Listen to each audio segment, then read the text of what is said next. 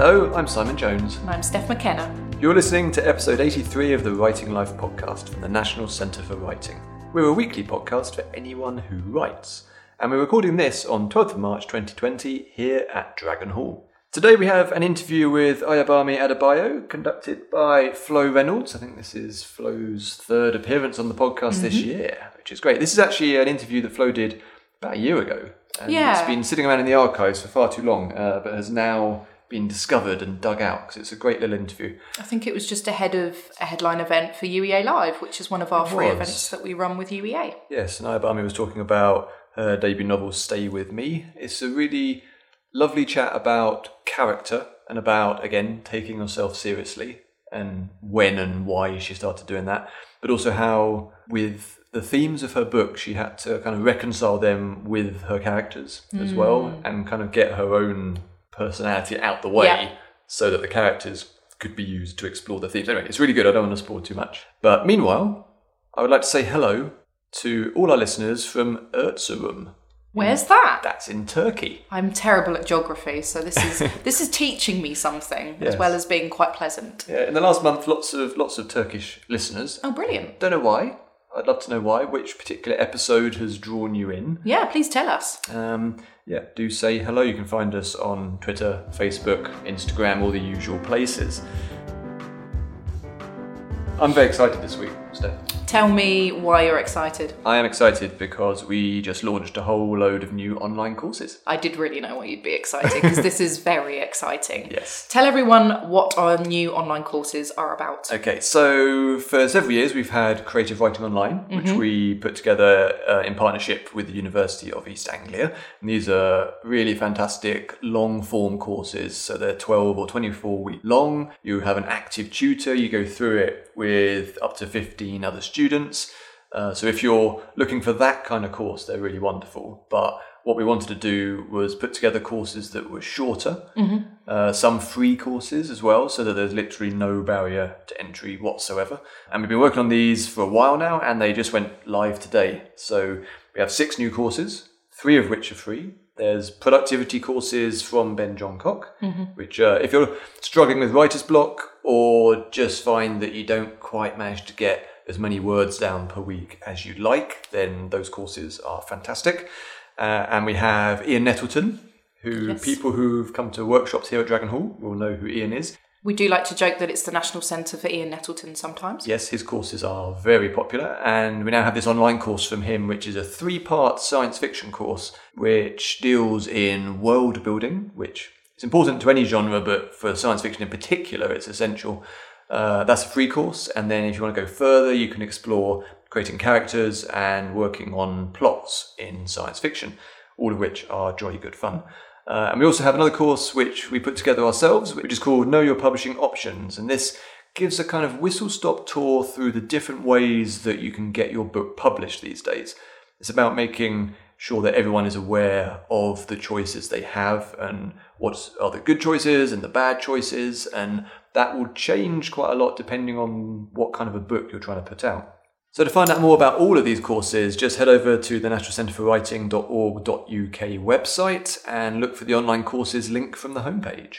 So now on to Ayobami's interview with Flo. Just to warn you before we get into the interview, the audio quality is a little bit stompy now and again because the interview took place downstairs at Dragon Hall and upstairs I think there were some people making movements across the big wooden floor of the Great Hall. So now and again you might be slightly interrupted by some noises, but we hope you enjoy. Yes, don't be concerned. Don't be concerned.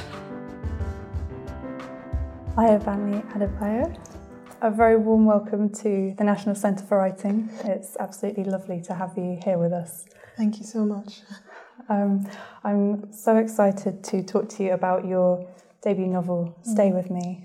I don't think I've ever seen a book where on your website the list of accolades that this book has garnered shortlisted for the Baileys, shortlisted for the Wellcome. I think it was pretty much everybody's book of the year 2017. Yeah, Um, it, it was. It was. yeah.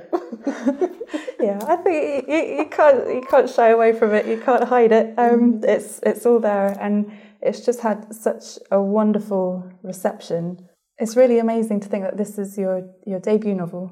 Mm-hmm. And I just wonder if you could tell us a little bit about your journey as a writer and how you came to write this astonishing book. Um, so I started writing when I was pretty young. Mm. Um, I mean, I suppose I was a very quiet child, and writing was sort of one of the ways I made sense of the world because I found that I couldn't always articulate my thoughts Mm. in the moment. So I would spend some time just writing things down. Um, after a while, I started making up stories, uh, writing poetry, wrote a little bit of some dramas. Um, all of this when I was about eight or nine. Yeah. But I think I really started thinking seriously about becoming a writer when I was about 16. And I was about to start university in Nigeria. And um, I suppose it was an instinct that was always there, it was always a desire, but that's when I sort of started taking it seriously. And by taking it seriously, I mean I started studying the novels I was reading as opposed to just reading them to Yeah. enjoy them. Um, I started trying to pick apart those novels and figure out why they worked, how they worked, and um, if they didn't work. I think it was just a shift in the way I read books. That was the way it started. Then I studied literature, all the while I kept writing. Um, and then after I got my first degree in literature, I came to England to do the MA at the University of East Anglia because I need really needed that time to concentrate and see if I could really do this. Yeah, I, I wonder as well um, whether your time in Norwich, it's such a different setting to the erasure of the novel. But do you, would you say that um, an element of your time here rubbed off on, on this particular book at all? I think so. Um, so I'd written a couple of drafts of the novel before I arrived in Norwich, but it was really here that I could finish it. Um, because initially, for the first maybe like five drafts, the structure wasn't working. And before I came here, I was either studying and writing this book or working in, an office and writing this book. So I really didn't have time to think about it as hmm. much as I needed to. And being on the creative writing program meant that I spent weeks and weeks talking about structure, talking about form. That was very vital, it was very essential for this first novel. And I really had the time to literally sit down in my room in Kent House at the University of East Anglia and lay all the chapters out on the floor and really figure it out. Um, so it was while I was here that I was able to tighten it and make it work. I, I sort of had the story, but it, it wasn't working on a structural level. Just thinking about that structure, um, there are two characters, two main characters, and stay with me, Yejide and Akin, and I mean they're they're such wonderful characters. They've really stayed with me months after reading the book. Um, I think because they were both so loving and lovely people, but at the same time they do terrible things, and I had my head in my hands. um, for much of the read, going, please don't mess this up. Oh no, they are messing it up. Ah. Not to give away any spoilers. Um, but I wonder how you came to craft those two characters and their relationship because it's so. I mean, it, it is the novel, really, isn't it? yeah. But it's, it's so subtly and brilliantly done. Um, so, I mean, I started thinking about Yejide's character first, and it was I had lost a friend, and um, something about my friend's mother inspired me to write this character, um, who somehow manages to survive unspeakable loss, you know. So I started thinking about her. I was thinking about her for about two years before I actually started writing the novel. Yeah, Yeah. it's a long relationship It with somebody. While. um, but in terms of how they're the two characters sort of interact with each other, that took I think about another four years to figure out because it was primarily trial and error with this book. It was mm. that I had a mental image, very clear mental image about what their relationship was supposed to be. Mm. And my journey sort of was trying to replicate that on the page in a way that I thought was effective and satisfactory to me as a writer. Um, that didn't work in a lot of iterations.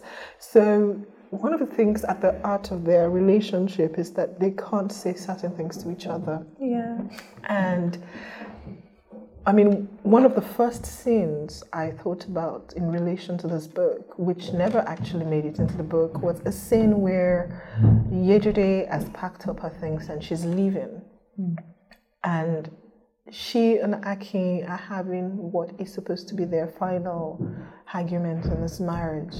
And while they're standing in their living room having this argument, there are all these men sort of moving Yejide's things out of the house. Mm. And so I wrote this scene and I had the dialogue and I kept reading it again and again and again and I kept thinking to myself, there is something they're not saying. Um, and initially I thought to myself, they're not saying these things because there are other people in the room. Mm. And then when I figured out what it was that they couldn't say, I thought to myself, what if they can't say it even when it's just the two of them? And, you know, that was what sort of broke everything um, sort of crystallized rather everything for me. Yeah. Um, sort of what the heart of the novel would be, and the structure, the way the two of them sort of present their story, all comes from that. Yeah, they they're kind of caught between, aren't they? They have such a strong family around them, and such strong hmm. family ties, and at the same time, there are just these kind of little hints of an unstable government mm. and kind of the effects that that's having mm. on their lives just mm. percolates mm. through. Mm. And I wonder if you could talk a little bit about how you, you have these two wonderful fictional characters who are so real and yet the real world occasionally comes bursting in on them and how you balanced the story yeah. with with the context that you were mm-hmm. writing about. Mm-hmm. Um, Initially, it was it was initially it was a very political book, primarily mm. because I am obsessed with politics. Yes. So I wanted to say all the things, yeah, you know, make all the points.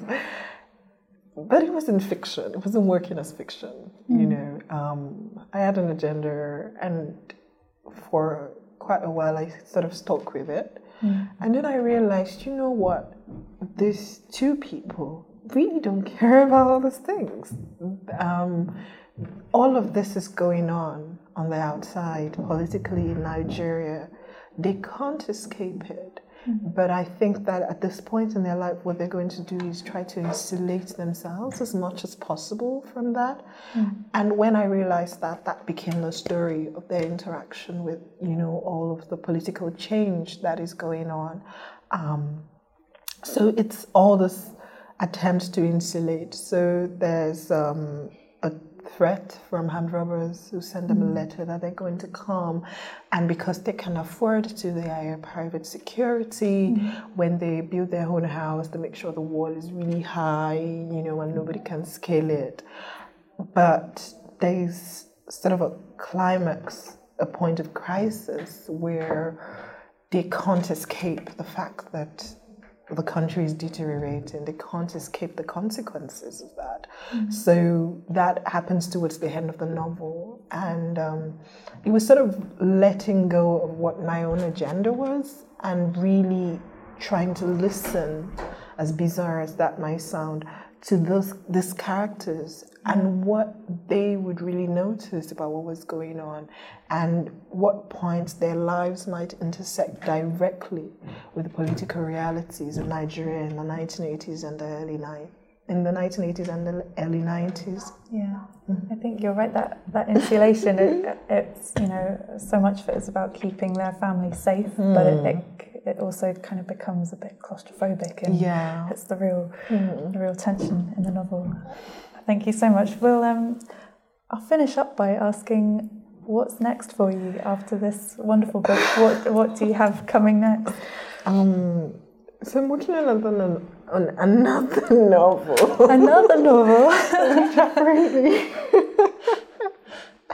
Yeah. Um, I mean, it's still in the early stages, so we'll see where it goes. But mm. yeah, it's another novel. Yeah, another novel, and Yeah. just listening to the story again, I suppose, where where it wants to take you. Well, thank you so much, Ayobami. Thank And, you.